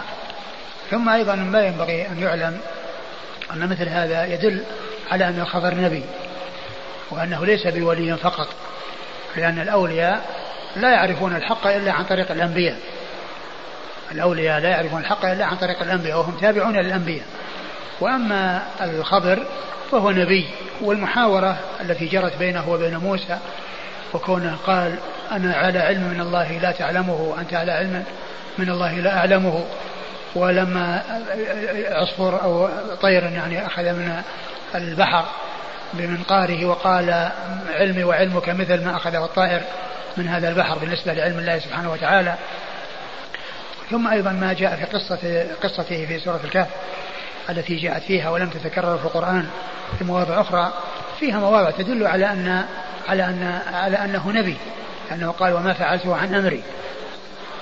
ومعلوم أن موسى عليه الصلاة والسلام أفضل من جميع المرسلين بعد نبينا محمد صلى الله عليه وسلم وبعد وبعد إبراهيم. فهو الذي يلي إبراهيم لأن محمد صلى الله عليه وسلم خليل كليم وإبراهيم خليل وموسى كليم فهو الذي يأتي بعد آه، آه، آه، النبي عليه محمد صلى الله عليه وسلم وبين إبراهيم وهو أفضل من جميع الأنبياء وإنما ذهب ليحصل من هذا العلم الذي أوحاه الله عز وجل إلى ذلك الرجل. والمحاورة التي بينهما والآية التي في سياقها من أولها إلى آخرها تدل على أنه نبي وأنه ليس بولي. ولهذا فإن الفتنة التي حصلت لكثير من الناس بدعوى أنه ولي وأنه يحصل من الولي يعني مثل هذه الأمور فتحصل لهم الفتنة بذلك آه، القول بأنه نبي يذهب مثل هذه الأشياء كلها ولا يجعل لبعض الذين ابتلوا بغلوف الأولياء وإنزالهم المنازل التي لا يستحقونها بأن الخبر حصل منه ما حصل وهو وهو ولي. فأرجح الأقوال في المسألة أنه نبي والآية والحديث الذي الحديث الذي جاءت في ما يتعلق بقصة الخبر وموسى عليه السلام تدل على أنه نبي. والله تعالى أعلم وصلى الله وسلم وبارك على عبده ورسوله نبينا محمد وعلى آله وأصحابه أجمعين. جزاكم الله خيرا وبارك الله فيكم ونفعنا الله بما قلتم. الأخ عبد الحكيم. ثم أمر آخر يتعلق بالخبر وهو زعم بعض الناس أنه حي وأنه موجود وأنه لم يمت وهذا أيضا غير صحيح لأن النصوص تدل على أنه قد مات وأنه ليس موجودا في زمن النبي صلى الله عليه وسلم. وذلك أن آه، أنه قد جاء يعني أحاديث وكذلك القرآن وما جعلنا لبشر من قبلك الخلد. ولو كان الخلد لأحد لكان للنبي صلى الله عليه وسلم. يعني ف ولكن قد حصل يعني أن كل من كل سيموت وأنه لم يكن أحد سبقه. والرسول صلى الله عليه وسلم أيضا مات كما مات غيره. فالقول بأن الخضر موجود وأنه في زمن النبي صلى الله عليه وسلم هذا غير صحيح. ولو كان موجودا في زمن النبي صلى الله عليه وسلم كيف لا يأتي إليه وهو يجول ويصول في البلاد كما يقولون ويقطع الدنيا ويحضر في أماكن كثيرة؟ فكيف لا يذهب إلى الرسول صلى الله عليه وسلم ويتشرف بلقيه ونصرته؟ ثم أيضا لما كان في في بدر وكان يناجي ربه صلى الله عليه وسلم ويقول اللهم إن تملك هذه العصابة لا تعبد في الأرض. يعني هؤلاء هم المسلمون. لو كان الخضر موجود لو هلكت العصابة الخضر موجود يعبد. الله يعبد في الأرض يعبده الخضر. يعبده الخضر في الأرض. فكل هذه نصوص وكذلك قصة الحديث الذي جاء قصة الطفل الذي كان في آخر حياة النبي صلى الله عليه وسلم وقال إني أعيش هذا فلن يمضي مئة سنة وهناك نفس منفوسة. يعني تطرف يعني ممن هو موجود على ظهر الأرض الآن. يعني معنى ذلك بعد مضي 100 سنة من ذلك اليوم الذي تحدث حدث النبي في الحديث سيموت كل ما كان موجودا على الأرض. سيموت كل ما كان موجودا على الأرض. فلو كان الخضر موجودا في ذاك الوقت لمات قبل مضي 100 سنة كما جاء في ذلك الحديث عن رسول الله صلى الله عليه وسلم. فالقول بأنه آه، قد مات هو القول الذي تدل عليه الأدلة. الأخ عبد الحكيم أتى بصحيح البخاري في ما ذكر أن المسلم لا يؤجر في كل شيء ينفقه. نعم. يقول البخاري رحمه الله تعالى في باب تمني المريض الموت من كتاب المرضى قال حدثنا آدم قال حدثنا شعبة عن إسماعيل بن أبي خالد عن قيس بن أبي حازم قال دخلنا على خباب نعوده وقد اكتوى سبع كيات فقال إن أصحابنا الذين سلفوا مضوا ولم تنقصهم, تنقصهم الدنيا. وإنا أصبنا ما لا نجد له موضعا إلا التراب. ولولا أن النبي صلى الله عليه وآله وسلم نهانا أن ندعو بالموت لدعوت به. ثم أتيناه مرة أخرى وهو يبني حائطا له فقال إن المسلم ليؤجر في كل شيء ينفقه إلا في شيء يجعله في هذا التراب. يقول حافظ ابن حجر قوله ثم أتيناه مرة أخرى وهو يبني حائطا له هكذا وقع في رواية شعبة تكرار المجيء وهو أحفظ الجميع فزيادته مقبولة والذي يظهر أن قصة بناء الحائط كانت سببا سبب قوله أيضا وإنا أصبنا من الدنيا ما لا نجد له موضعا إلا التراب وقوله إن المسلم لا يؤجر في كل شيء ينفقه إلا في شيء يجعله في هذا التراب أي الذي يوضع في البنيان وهو محمول على ما زاد على الحاجة. وسيأتي تقرير ذلك في آخر كتاب الاستئذان إن شاء الله تعالى. نعم. يقول تنبيه هكذا وقع من هذا الوجه موقوفا. وقد أخرجه الطبراني من طريق عمر بن إسماعيل بن مجالد. قال حدثنا أبي عن بيان بن بشر وإسماعيل بن أبي خالد جميعا عن قيس عن قيس عن أبي حازم. قال دخلنا على لعلها ابن أبي حازم يعني. مصحفة إيه، عن قيس بن أبي حازم. إسماعيل بن إسماعيل بن أبي خالد يروي عن قيس بن أبي حازم. قال دخلنا على خباب نعوده فذكر الحديث. وفيه وهو يعالج حائطا له فقال إن رسول الله صلى الله عليه وآله وسلم قال إن المسلم يؤجر في نفقته كلها إلا ما يجعله في التراب.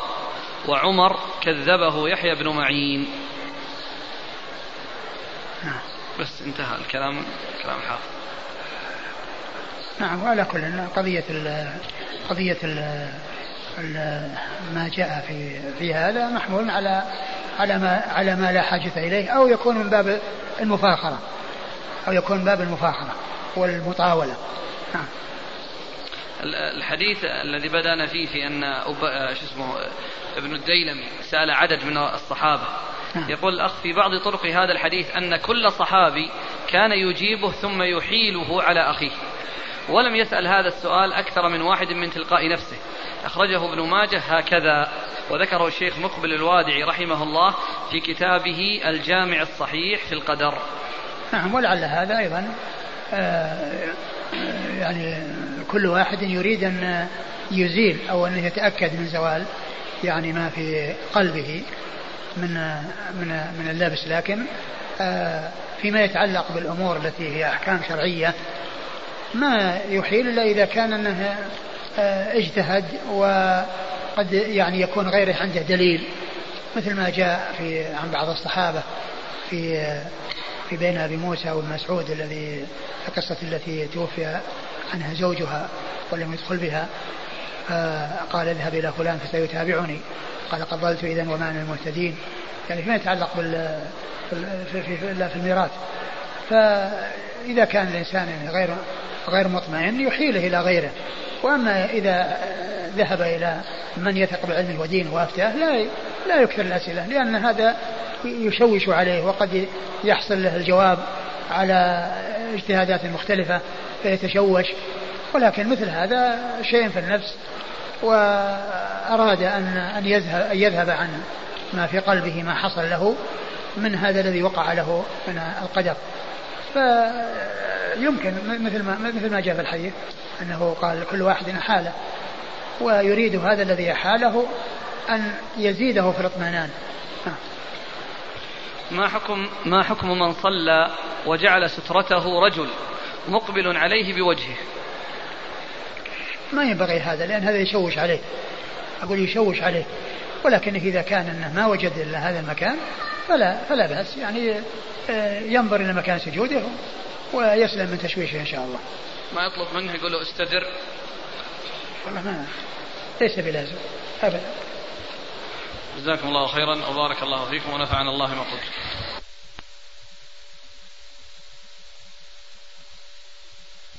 بسم الله الرحمن الرحيم. الحمد لله رب العالمين والصلاة والسلام على عبد الله ورسوله نبينا محمد وعلى آله وصحبه أجمعين أما بعد.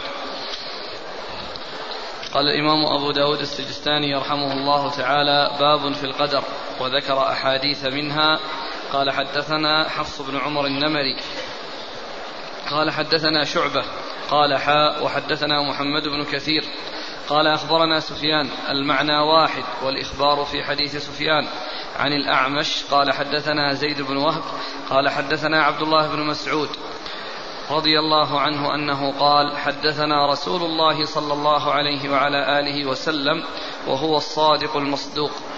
إن خلق أحدكم يجمع في بطن أمه أربعين يوما ثم يكون علقة مثل ذلك ثم يكون مضغة مثل ذلك ثم يبعث إليه ملك فيؤمر بأربع كلمات فيكتب رزقه وأجله وعمله ثم يكتب شقي أو سعيد ثم ينفخ فيه ثم ينفخ فيه الروح فإن أحدكم ليعمل بعمل أهل الجنة حتى ما يكون بينه وبينها إلا ذراع أو قيد ذراع فيسبق عليه الكتاب فيعمل بعمل أهل النار فيدخلها وإن أحدكم ليعمل بعمل أهل النار حتى ما يكون بينه وبينها إلا ذراع أو قيد ذراع فيسبق عليه الكتاب فيعمل بعمل أهل الجنة فيدخلها.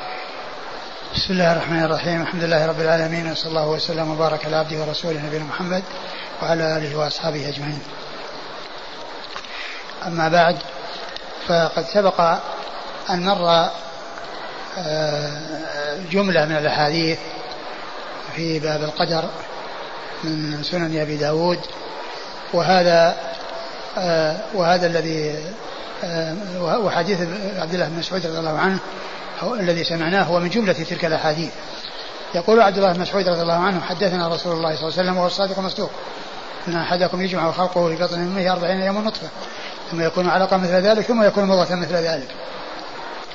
فقوله رضي الله عنه حدثنا رسول الله صلى الله عليه وسلم وهو الصادق المصدوق هذا ثناء على رسول الله صلى الله عليه وسلم ومدح له وأنه صادق مصدوق صلوات الله وسلامه وبركاته عليه. و وهذه الجملة اعتراضية يعني بين قوله حدثنا الرسول صلى الله عليه وسلم أن أحدكم يجمع خلقه بين الحديث والمحدث به أتي بهذه الجملة الاعتراضية التي هي مشتملة على ثناء, على رسول الله صلى الله عليه وسلم. وقيل في معناها أنها جملة حالية. قال يعني أحد الشراح أن كونها اعتراضية أولى من كونها جملة حالية لأن معنى الجملة الحالية أنه حدثنا رسول الله صلى الله عليه وسلم وهو الصادق المصدوق في حال تحديثه لنا. ولكن إذا كان جملة اعتراضية معناه أنه متصف بهذا الوصف دائما وأبدا. وأنه هذا وأن هذا شأنه هذا وصفه. صلوات الله وسلامه وبركاته عليه. وليس يكون مقيدا في حال تحديثه إياهم ولكن هذا شأنه وهذا وصفه. صلوات الله وسلامه وبركاته عليه. آه الذي حدث به قال إن أحدكم يجمع خلقه في بطن أمه. أي إنسان يجمع خلقه في بطن أمه. في أربعين يوما نطفة. فيكون نطفة يعني ماء مهين. يمكث أربعين يوما ثم يتحول إلى علقة يعني صغيرة قطعة من اللحم صغيرة ثم يتحول إلى مضغة بعد أربعين يوما أخرى فيكون على قدر ما يأكله الماضغ الآكل الذي يضعه في فمه أو الأكلة التي يضعها في فمه الأكلة التي يضعها في فمه. ثم بعد ذلك إذا كملت آه هذه الأطوار الثلاثة يبعث إليه الملك ويوصل إليه الملك فيؤمر بأربع كلمات فينفخ فيه الروح ويكون آه بعد ذلك مكونا من جسد وروح وقبل ذلك هو هذه الأطوار التي مر بها ثم خلق وصار على هيئة إنسان ثم نفخت فيه الروح وصار من روح وجسد جمع بين الحالتين التي هي الروح والجسد ويؤمر بأربع كلمات بكتب رزقه يعني ما قدر الله عز وجل أن يكون له من رزق سواء كان مبسوطا أو مضيقا آه، وأجله يعني نهايته ومدة حياته ومتى ينتهي أجله وعمله الذي يعمله وكذلك شقي أو سعيد يكتب إما شقي وإما سعيد أن يكون من أهل السعادة أو من أهل الشقاوة. وكذلك جاء في بعض يعني يكتب يقول الملك ذكر أو أنثى فيذكر له الحالة التي يكون عليها أو التي شاء الله تعالى أن يكون عليها وأنه ذكر أو أنثى. وهذا فيه يعني إثبات القدر ومعلوم أن التقدير حصل في اللوح المحفوظ وهذا تقدير آخر لأنه ورد أحاديث في تقديرات أخرى غير التقدير الأول الذي حصل في اللوح المحفوظ. والذي في اللوح المحفوظ هو الأصل. وغيره تابع له. فيؤمر بكتابة هذه الأمور. ثم إن النهاية ستكون إلى ما قدر له من السعادة والشقاوة. فهو شقي أو سعيد يكتب شقي يكتب الملك أنه شقي أو سعيد وسينتهي إلى الشقاوة أو السعادة. يعني معنى أنه يموت على ذلك. وينتهي على ذلك أي أنه ينتهي من الحياة الدنيا على أنه شقي أو ينتهي على أنه سعيد والعبرة بالخواتيم. وما قبل ذلك ليس هو المعتبر وإنما العبرة بالنهاية. وليس التعويل على ما يكون في أول الحال فقد تكون الحال حسنة ثم يتغير إلى سيئة ويختم له بالسوء. وقد تكون الحال سيئة ثم يتحول الأمر إلى حسنة وينتهي أمره على على أمر حسن. فالعبرة بالنهاية والعبرة بالخواتيم كما قال النبي صلى الله عليه وسلم في يعني بعض الروايات وإنما الأعمال بالخواتيم وإنما الأعمال بالخواتيم. يعني العبرة بالشيء الذي ينتهي عليه الإنسان. وقد بين عليه الصلاة والسلام في آخر هذا الحديث أن أن أن من كان من أهل السعادة ومن كان مختوما له بخير فإنه يعمل بعمل أهل النار طيلة حياته أو أكثر حياته حتى ما يبقى بينه وبينها إلا ذراع. ما يكون بينه وبين الموت إلا شيء يسير. فيهتدي ويتوب إلى الله عز وجل ويعمل بعمل أهل الجنة ثم يموت على حالة حسنة والعبرة بالنهاية. ومن تاب تاب الله عليه والتوبة تجب ما قبلها. فكل الذنوب التي حصلت من الإنسان إذا تاب الإنسان منها في الحياة قبل أن يغرغر فإن التوبة تجب ما قبلها. فإذا يكون الإنسان عمل بعمل أهل النار أكثر حياته وإذا جاء عند اقتراب الأجل أو لم يبقى إلى الأجل إلا الشيء القليل فالله تعالى يوفقه ويسدده فيتوب مما قد حصل منه ويعمل صالحا ثم يختم له بذلك الذي عمله في آخر حياته فينتهي إلى السعادة. وعلى العكس من ذلك من يعمل بعمل أهل الجنة ويستمر عليها أكثر حياته ثم يدركه الخذلان فيرجع عن الحق والهدى فيرتد أو ينحرف عن الجادة فيختم له بخاتمة سيئة فيختم له بخاتمة سيئة. ولكن إذا كان الانحراف عن طريق ردة فإنه ليس له إلا النار. وإذا كان الانحراف عن طريق معاصي أو بدع لا تكفر أو لا يكون بها الكفر فإن أمره إلى الله عز وجل. إذا مات على تلك البدع والمعاصي فإن أمره إلى الله عز وجل. إن شاء عفى عنه وأدخله الجنة من أول وهلة وإن شاء عذبه في النار على بدعته أو معصيته. ولكنه لا بد أن يخرج من النار ويدخل الجنة ولا يبقى في النار أبد الأباد إلا الكفار الذين هم أهلها. فالنبي صلى الله عليه وسلم بين أن العبرة بالنهاية وأن من كان موفقا ومن كان حصل له التوفيق من الله عز وجل فإنه يختم له به. ومن كان بخلاف ذلك وحصل له الخذلان فإنه يختم له به. والعبرة بالنهايات والعبرة بالخواتيم كما قال ذلك رسول الله صلى الله عليه وسلم. والناس بالنسبة للبدايات والنهايات ينقسم إلى أربعة أقسام. قسم وفق بأن ولد في الإسلام ونشأ في الإسلام واستمر على الإسلام ووفق الأعمال الصالحة ودام عليها حتى توفاه الله عز وجل. فتكون حياته كلها معمورة بالصلاح والتقى أو أنه أسلم يعني وفقه الله عز وجل للدخول في الإسلام لما بعث الرسول صلى الله عليه وسلم وبادر إلى إلى الإيمان به والدخول في دينه واستمر على ذلك حتى ختم له. أو ولد في الإسلام واستمر على ذلك حتى مات على ذلك فتكون حياته بداياتها ونهاياتها كلها طيبة. البدايات والنهايات طيبة. حياته معمورة بالصلاح والتقى والاستقامة على طاعة الله وطاعة رسوله صلوات الله وسلامه وبركاته عليه. والقسم الثاني الذي يقابله وهو الذي ولد في الكفر وما ونشأ على الكفر واستمر على الكفر حتى مات والعياذ بالله. فالبدايات سيئة والنهايات سيئة. والحياة كلها معمورة بالسوء وبالكفر بالله عز وجل والإلحاد. والقسم الثالث الذي تكون بداياته يعني سيئة وماضيه سيء ثم يحصل له أن يكون عند النهاية يختم له بخير كالذي عمل بعمل أهل النار حتى ما يكون بينه وبينها إلا ذراع فسبق عليه الكتاب فعمل بعمل الجنة فدخلها وهذا مثل السحرة الذين آه، كانوا مع فرعون والذين كانت حياتهم كلها سحر وكفر. وبعد ذلك في أواخر الأمر قالوا آمنا برب هارون وموسى ثم قتلوا وانتهوا على خير. فكانت حياتهم معمورة بالكفر والسحر والخبث. وعند اقتراب الأجل حصل لهم آه، آه، الاهتداء ودخلوا في آه، الحق الذي جاء به موسى وآمنوا برب هارون وموسى ثم قتلوا وصارت نهايتهم طيبة.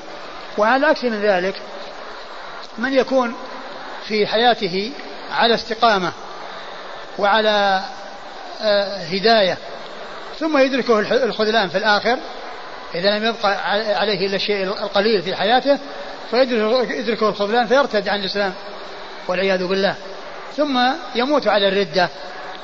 فيكون عمل بعمل أهل الجنة طيلة حياته ولما لم يبقى عليه إلا الشيء اليسير أدركه الخذلان وارتد عن الإسلام ومات على الردة سواء كان مقتولا أو ميتا سواء كان قتل أو مات وهو على ردته. فيكون بذلك آآ آآ آآ حصل له في حياته الأعمال الطيبة ولكن أدركه الخذلان فارتد عن الإسلام ومات يعني بعد ذلك في وقت قريب فأدركه الخذلان فصار لم يبق بينه وبينها إلا شيء يسير أي بينه وبين الجنة وبين أن يموت حتى يكون من أهل الجنة فأدركه الخذلان فعمل بعمل النار فدخلها. فهذه أقسام الناس الأربعة بالنسبة للبدايات والنهايات. منهم من بداياته ونهاياته طيبة ومنهم من بداياته ونهايته سيئة ومنهم من بدايته حسنة ونهايته سيئة ومنهم من بدايته سيئة ونهايته حسنة. والعبرة إنما هي بالخواتيم والنهايات التي ينتهي إليها الإنسان. والحديث فيه إثبات القدر. فيه إثبات القدر وأن الشيء أن كل سينتهي إلى إلى ما قدر له من شقاوة وسعادة و و و و وكل شيء قدره الله عز وجل سيأتي به الإنسان بإرادته ومشيئته التابعة لمشيئة الله عز وجل وإرادته. وفي الحديث أيضا دليل على أن الملك يعرف الذكر من الأنثى يعني بعدما ينفخ الروح ويعني يسأل ذكرا أنثى فيعني يكون ذكرا أنثى فيكون الملك علم بذلك. وهذا يدل على أنه يمكن أن يعرف الناس الإنسان يعني هل هو ذكر أو أنثى وهو في بطن في بطن أمة. وأنه لا يعتبر من من علم الغيب لأن الملك ما دام أن الملك قد قد عرف وهو مخلوق من مخلوقات الله خرج أن يكون من علم الغيب الذي اختص الله تعالى به فهو مما يعلمه الناس. ولكن قبل هذه الحال ما دام مضغة ما دام آه، يعني ماء مهين آه، لا يعلم ذلك إلا الله عز وجل. ولكنه إذا سأل الملك ذكر أو أنثى وقيل له ذكر أو أنثى فحصل علم المخلوق بذلك فيمكن البشر أن يعرفوا ذلك عن طريق الأجهزة التي يعرفون بها كونه ذكرا أو أنثى. ولا يقال إن هذا من علم الغيب أو إن هذا اطلاع على علم الغيب أو كلام في علم الغيب. لأنه خرج أن يكون من علم الغيب لأن الملك قد عرفه. الملك قد عرفه فيمكن أن يعرفه الإنسان. يمكن أن يعرفه الإنسان. نعم. قال حدثنا حفص بن عمر النمري. حفص بن عمر النمري ثقة أخرج حديثه البخاري وأبو داود والنسائي. عن شعبة. عن شعبة بالحجاج الواسطي ثم البصري ثقة أخرج له أصحاب كتب الستة. قال حاء وحدثنا محمد بن كثير. قال حاء وتحول من اسناد إلى إسناد. حدثنا محمد بن كثير العبدي وهو ثقة أخرج له أصحاب كتب الستة. عن سفيان قال أخبرنا سفيان. قال أخبرنا سفيان وهو ثوري سفيان بن سعيد المسروق الثوري ثقة فقيه أخرج له أصحاب كتب الستة. وكل من شعبة في الإسناد الأول وسفيان الثوري في الإسناد الثاني وصف بأنه أمير المؤمنين في الحديث. شعبة وصف بأنه أمير المؤمنين في الحديث وسفيان الثوري وصف بأنه أمير المؤمنين في الحديث فهذان ممن وصفوا بهذا الوصف الذي هو من آه، من من من من, من, من ألفاظ التعديل العالية التي آه، لا تحصل لكل أحد ولا يظفر بها كل أحد الذين يوصفون بها قليلون جدا. نعم.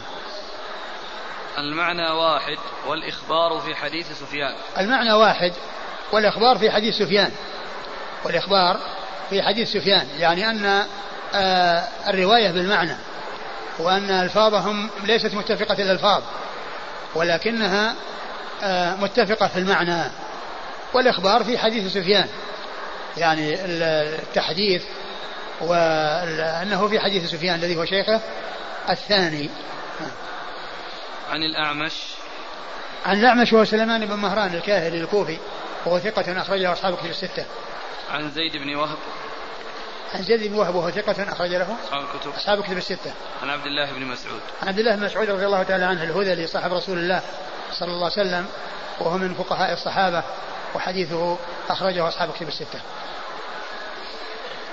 جاءت عدة أسئلة في حكم جواز هل يجوز إسقاط النطفة أو العلقة قبل نفخ الروح فيها قبل ال 120 يوم؟ ال ال ال الحمل وحصول الحمل ينبغي أن يفرح به وأن يحرص عليه لأن هذا مقصود من مقاصد الشريعة وهي المكاثرة وأن الإنسان مكاثر بأمته الأمم يوم القيامة وفي تكثير المسلمين تكثير من يعبد الله عز وجل. ويكون على هذا الدين الحنيف. فهذا أمر مطلوب. لا ينبغي للإنسان أن يتأثر منه أو يحاول التخلص منه بإجهاض أو غير ذلك وإنما عليه أن يفرح. وكم من الناس من يحرص على أن يحصل الحمل ولو مرة واحدة ولا يتيسر له ذلك. بل قد يبذل كل ما يمكنه من أجل أن يظفر بهذا الشيء فلا يتيسر له ذلك. فالذي أكرمه الله عز وجل وجعله من أهل الإنجاب لا ينبغي أن يتساهل في ذلك وأن يتهاون في ذلك. و والذي أقوله أنه لا ينبغي الإنسان أن يتعرض للنطفة أو يتعرض للحمل بإسقاطه وإنما عليه أن يفرح به وأن يبقيه. وبعض أهل العلم قال إنه يجوز أن يسقط ما دام أنه في الشهر الأول ولكن الذي ينبغي أن يحرص على النسل وألا يتهاون فيه ويتساهل. هل كتابة الملك تقدير آخر غير التقدير الموجود في اللوح المحفوظ أو هو موافق له؟ الله أعلم لكن الذي يبدو أنه موافق له. جاء في بعض الروايات إن أحدكم لا يعمل بعمل أهل الجنة فيما يظهر للناس. وإن نعم. أحدكم لا يعمل نعم فيما يظهر للناس للناس لأن قد يكون يعني آه، الناس كما هو معلوم آه، ما يعرفون أحوال الناس إلا بالظاهر. ما يعرفون أحوال الناس إلا في الظاهر وما يعرفون البواطن. ولكن يعني آه الناس ما عرفوا أنه آه يعني آه عمل بعمل الجنة إلا على حسب على حسب ظاهره. وقد يكون الإنسان يظهر منه شيء وهو بخلاف ما يظهر مثل مثل شأن المنافقين الذين يظهرون الإيمان ويبطلون الكفر. إذا لقوا الذين آمنوا قالوا إذا لقوا الذين آمنوا قالوا آمنا وإذا خلوا إلى الشياطين قالوا إنا معكم إنما نحن مستهزئون. يقول فضيلة الشيخ أبشركم بشارة خير. أن لي جدة عمرها تسعة وتسعون سنة. وهي على الكفر في أمريكا في أمريكا وقبل وفاتها بثلاث أيام بثلاث أيام أسلمت وماتت ثم ماتت بعد ذلك. ما شاء الله. هذا أقول هذه بشارة طيبة وهذه نهاية حسنة وهذا مثال واضح من أمثلة القسم الذي يوافق أو يطابق ما كان عليه سحرة فرعون الذي كانت حياتهم كلها شر وفي النهاية ختم لهم بخير وماتوا على خير. وهذه إن شاء الله نرجو أن تكون آه يعني انتهت على خير.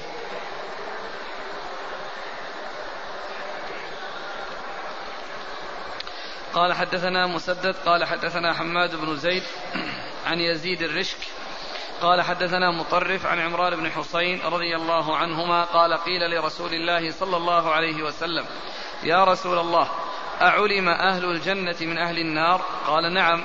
قال ففيما يعمل العاملون؟ قال كل ميسر لما خلق له. ثم ورد حديث عمران بن حسين رضي الله عنهما أنه, أنه قيل للنبي صلى الله عليه وسلم أعلم أهل الجنة من أهل النار؟ قال نعم.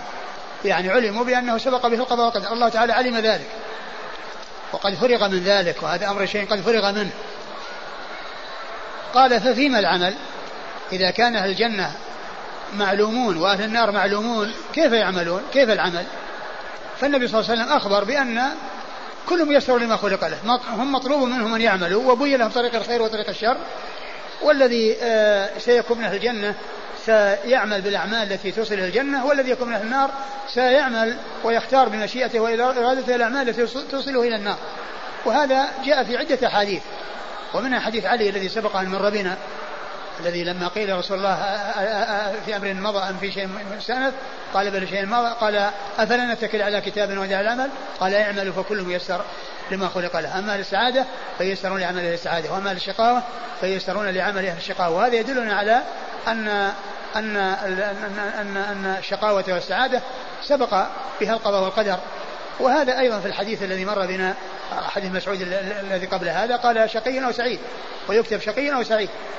ومعلوم أن كتابة الشقاء والسعادة هي حصلت قبل خلق السماوات والأرض بخمسين ألف سنة وهذا تقدير بعد تقدير وهو مطابق لذلك التقدير نعم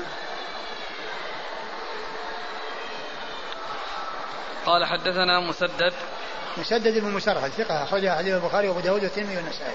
عن حماد بن زيد. عن حماد بن زيد ثقة أخرجه أصحاب الكتب الستة. عن يزيد الرشك. عن يزيد الرشك وهو ثقة. أخرج أصحاب الكتب. أخرجه أصحاب كتب الستة. عن مطرف والرشك هو لقب له.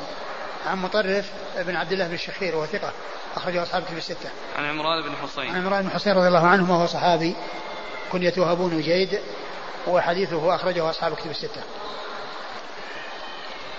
قال حدثنا أحمد بن حنبل قال حدثنا عبد الله بن يزيد المقرئ أبو عبد الرحمن قال حدثني سعيد بن أبي أيوب قال حدثني عطاء بن دينار عن حكيم بن شهيد